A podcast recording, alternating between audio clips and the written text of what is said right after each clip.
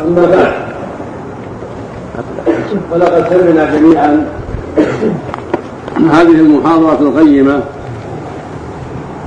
التي تفضل بها صاحب الفضيلة الشيخ محمد بن عثمان المنيعي فيما يتعلق بتربية الأولاد. ولقد أجاد وأفاد فيما بين لإخوانه من شأن هذه التربية ووجوب العناية بها وبيان أن أن الأولاد أمانة يجب أن ترعى وأن يعتنى بها. كما قال سبحانه والذين هم لأماناتهم وعهدهم راعون. ولقد أحسن فيما أوضح. فجزاه الله خيرا وبارك فيه. زادنا وزادنا واياكم واياه علما وهدى وتوفيقا ونفعنا جميعا بما سمعنا وعلمنا ورزقنا العمل بما فيه سعادتنا ونجاتنا ونجاة أولادنا وسعادتهم وصلاحهم لقد بين لكم في هذه المحاضرة ما جاء في الكتاب العزيز والسنة المطهرة في شأن التربية.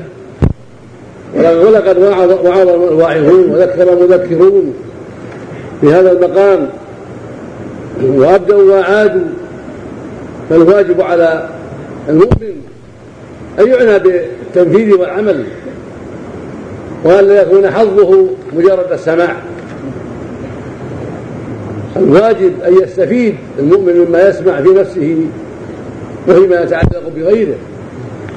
وينفذ فيما يتعلق بنفسه ويستعين بالله وينفذ فيما يتعلق بغيره من الولد والزوجة ونحو ذلك.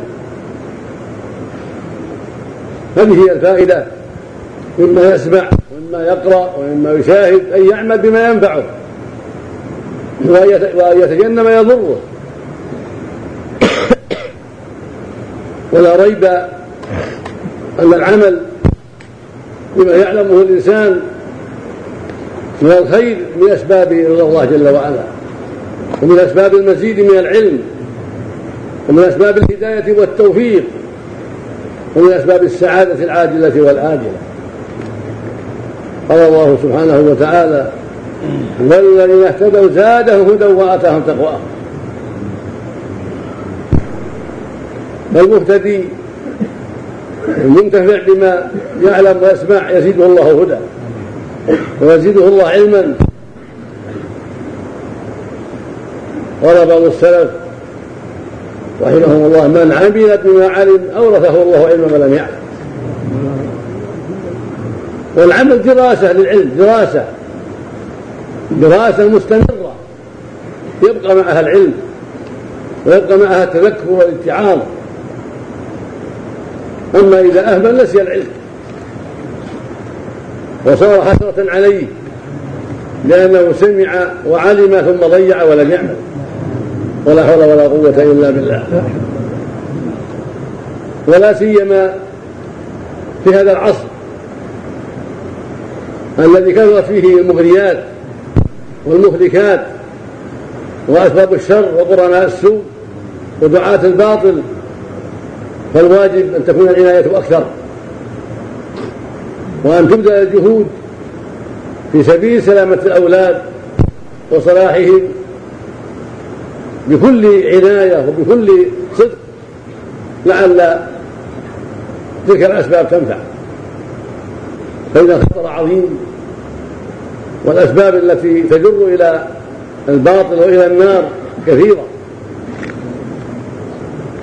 فلا بد من جهاد صادق ولا بد من صبر ومصابرة وعدم ملل وقد سمعتم ما فيه العظة وما فيه الذكرى لمن يتذكر. والله يقول جل وعلا فذكر إنما أنت مذكر.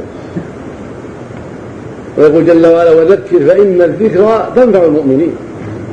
فالمؤمن ينتفع ويلين قلبه ويعزم على العمل ويجاهد نفسه في ذلك. ويستعين بالله في كل شيء. وسمعتم ما قاله النبي لابن عباس رضي الله تعالى عنه حيث قال يا غلام احفظ الله يحفظك ربنا ليس في حاجة إلينا. هو غني عنا سبحانه وتعالى. ولكن معنى احفظ الله معناه أن تحفظ دينه وأن تستقيم على أمره وشريعته. فمن حفظ دين الله فقد حفظ الله. احفظ الله يعني احفظ دين الله وشريعته وما أمرك به. يحفظك سبحانه في الدنيا والآخرة. احفظ الله تجده تجاهك أمامك. فمن حفظ الله وجد الله تجاهه وأمامه يعينه على كل خير ويسدده. ويشرح صدره فهو على كل شيء قدير. وهو سبحانه مع عباده بالعلم والاطلاع والتسديد والتوفيق لمن استعان به واتقاه. وهو فوق السماء فوق العرش سبحانه وتعالى. وفوق العرش فوق جميع الخلق سبحانه وتعالى. ولكنه معنا بعلمه واطلاعه ورؤيته لنا وعلمه بما في قلوبنا وتأييده لعباده المتقين. وإعانتهم وتوفيقهم كما قال جل وعلا في كتابه العظيم ما يكون من نجوى ثلاثة إلا هو رابعهم ولا خمسة إلا هو سادسهم ولا أدنى من ذلك ولا أكثر إلا هو معهم أينما كان. ثم ينبئهم بما يوم القيامة إن الله بكل شيء عليم. وهو سبحانه معنا بعلمه واطلاعه كما قال أئمة السلف. وفوق العرش فوق جميع الخلق جل وعلا وعلمه في كل مكان سبحانه وتعالى. ولما بعث موسى وهارون إلى فرعون قال لهما إنني معكما أسمع وارى يسمع كلام فرعون وكلام غير فرعون. ويرى ما يقول هؤلاء وما يفعل هؤلاء. لا تخفى عليه خافية. وقال النبي محمد صلى الله عليه وسلم لا تحزن إن الله معنا. علم النبي أن يقول هذا لصاحبه في الغار. قال سبحانه واصبروا إن الله مع الصابرين. اعلموا إن الله مع المتقين. وهو سبحانه وتعالى مع اوليائه بتوفيقه لهم وهدايته لهم وحفظه لهم وكلاءته لهم. وهو فوق العرش سبحانه وتعالى لا يخفى عليه خافه جل وعلا. وهو مع عموم عباده بعلمه واطلاعه ورؤيته لأحوالهم وتنفيذ أوامره فيه سبحانه وتعالى. فعليك الاخذ بالأسباب. وعليك الجد في طلب الآخرة. واعلم أن الله مؤيد أوليائه ومعينه سبحانه وتعالى. ومن يتق الله يجعل له مخرجا ويرزقه من لا يحتسب ومن يتق الله يجعل له من أمره يسرا. ويقول عليه الصلاة والسلام في الحديث الصحيح المؤمن القوي خير وأحب إلى الله من المؤمن الضعيف؟ وفي كل خير ثم قال احرص على ما ينفعك واستعن بالله. احرص على ما ينفعك واستعن بالله ولا تعجل. وإن أصابك شيء يعني مما تكره فلا تقل لو أني فعلت كان كذا وكذا. ولكن قل قدر الله ما شاء فعل. فإن الله تفتح عمل الشيطان. والمؤمن يجتهد في الخيرات ويجتهد في أسباب النجاة والسعادة مع نفسه ومع ولده ومع زوجته ومع أهل بيته ومع إخوانه المسلمين. يبذل الوسع. والله هو الموفق الهادي سبحانه وتعالى. الله جل وعلا شرع لنا الأسباب وأمرنا بها. وهو الموفق لمن يشاء سبحانه وتعالى. وهو الهادي جل وعلا. وهو المعين. يقول سبحانه وما بكم من نعمة فمن الله. ما ما فينا من نعمة وما أعطانا من نعمة. هذا من سبحانه وتعالى. فالتوفيق بيد الله والهداية بيد الله جل وعلا. فأنت خذ بالأسباب النافعة واحذر الاسباب الضارة وسل ربك التوفيق والعناء والهداية سبحانه وتعالى. قال في حديث ابن عباس إذا سألت فاسأل الله وإذا استعنت فاستعن بالله. وجهه إليه سبحانه وتعالى. لربه عز وجل هو المستعان وهو المعبود جل وعلا. وهو المسؤول سبحانه وتعالى بيده الضر والنفع وبيده العطاء والمنع سبحانه وتعالى. ثم قال واعلم أن الأمة لو اجتمعوا على أن ينفعوك بشيء لم ينفعوك بشيء لم يكتبه الله لك.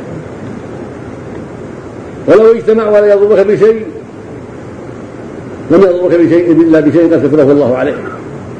فالأمة بأولها وآخرها وصحيحها وسقيمها ومؤمنها وكافرها لو اجتمعوا على أي شيء ينفعونك به. والله ما كتبه لك لم يقدره. ولو اجتمعوا على يضرك بشيء والله لم يقدره عليك لم يقدره وهذا يوجب الثقة بالله والاعتماد عليه. وأن بيده كل شيء سبحانه وتعالى. بيده صلاحك وصلاح عبادك. بيده صلاح الأمة كلها. بيده عزهم وخذلانهم فالواجب الاتكال عليه وسؤاله والضراعة إليه والصدق في معاملته والقيام بحقه والجد في طاعته والحذر من معصيته. هذه الأسباب التي بها الهداية والتوفيق وبها النصر والتأييد. لا بغناك ولا بقوتك ولا بجاهك وسلطانك ولكنه بيد الله سبحانه وتعالى. وإنما أنت بيدك الأسباب التي أعطاك الله إياها. أعطاك السمع. أعطاك البصر أعطاك العقل أعطاك المال أعطاك السلطان على حسب حالك فنفذ ما استطعت. نفذ ما استطعت في طاعة ربك. واحذر أن تستعمل ذلك في عصيانه سبحانه وتعالى. ومن أعظم الأمور وأهمها في صلاح أولادك أن تعنى بهم من الصغر كما أمر النبي صلى الله عليه وسلم. أن تأمرهم بالصلاة وهم أولاد أبناء سبع وأن تضربهم عليها وهم أبناء عشر. ذكورا وإناثا فإذا نشأوا على طاعة الله وعلى الصلاة هذا من أسباب نجاتهم وسعادتهم. إذا نشأوا على هذا الخير هذا سبب عظيم في صلاحهم ونجاتهم. واحذر أن يراك أولادك على معصية الله. فإنهم يتأسون بك فيخشى عليك أن يكون عليك مثل آثامهم. لو أمرتهم يصلوا وأنت لا تصلي كيف تكون الحال؟ والغالب أنهم لا يسمعون لقولك ويتأسون بأفعالك القبيحة. فإذا رأوك لا تصلي وأنت جالس في البيت فإنك في الغالب لا تقول لهم صلوا. ولو قلت لهم صلوا ما صلوا إلا ما شاء الله. وهم يرونك متساهل متكاسل متقاعس.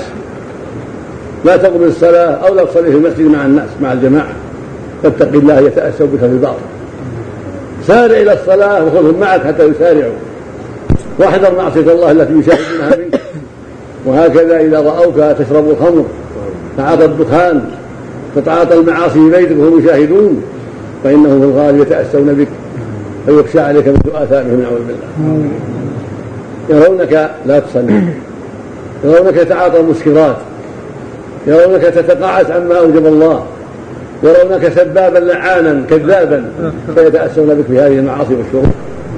فاتق الله واحذر. إذا كنت لابد من معصية فافعلها خفية بينك وبين الله. فلعل الله يتوب عليك بعد ذلك. أما أن تفعلها وهم يشاهدون وزوجك تشاهد وخدامك يشاهدون هذه مصيبة عظيمة نعوذ بالله يقول النبي صلى الله عليه وسلم كل أمتي معافى إلا المجاهدين. كل أمتي معافى إلا المجاهدين. لا يعني إلا المجاهد المعصية فليس من أهل العافية نعوذ بالله ومن الإجهار وإن من الإجهار أن يفعل العبد معصية فيبين يستره الله.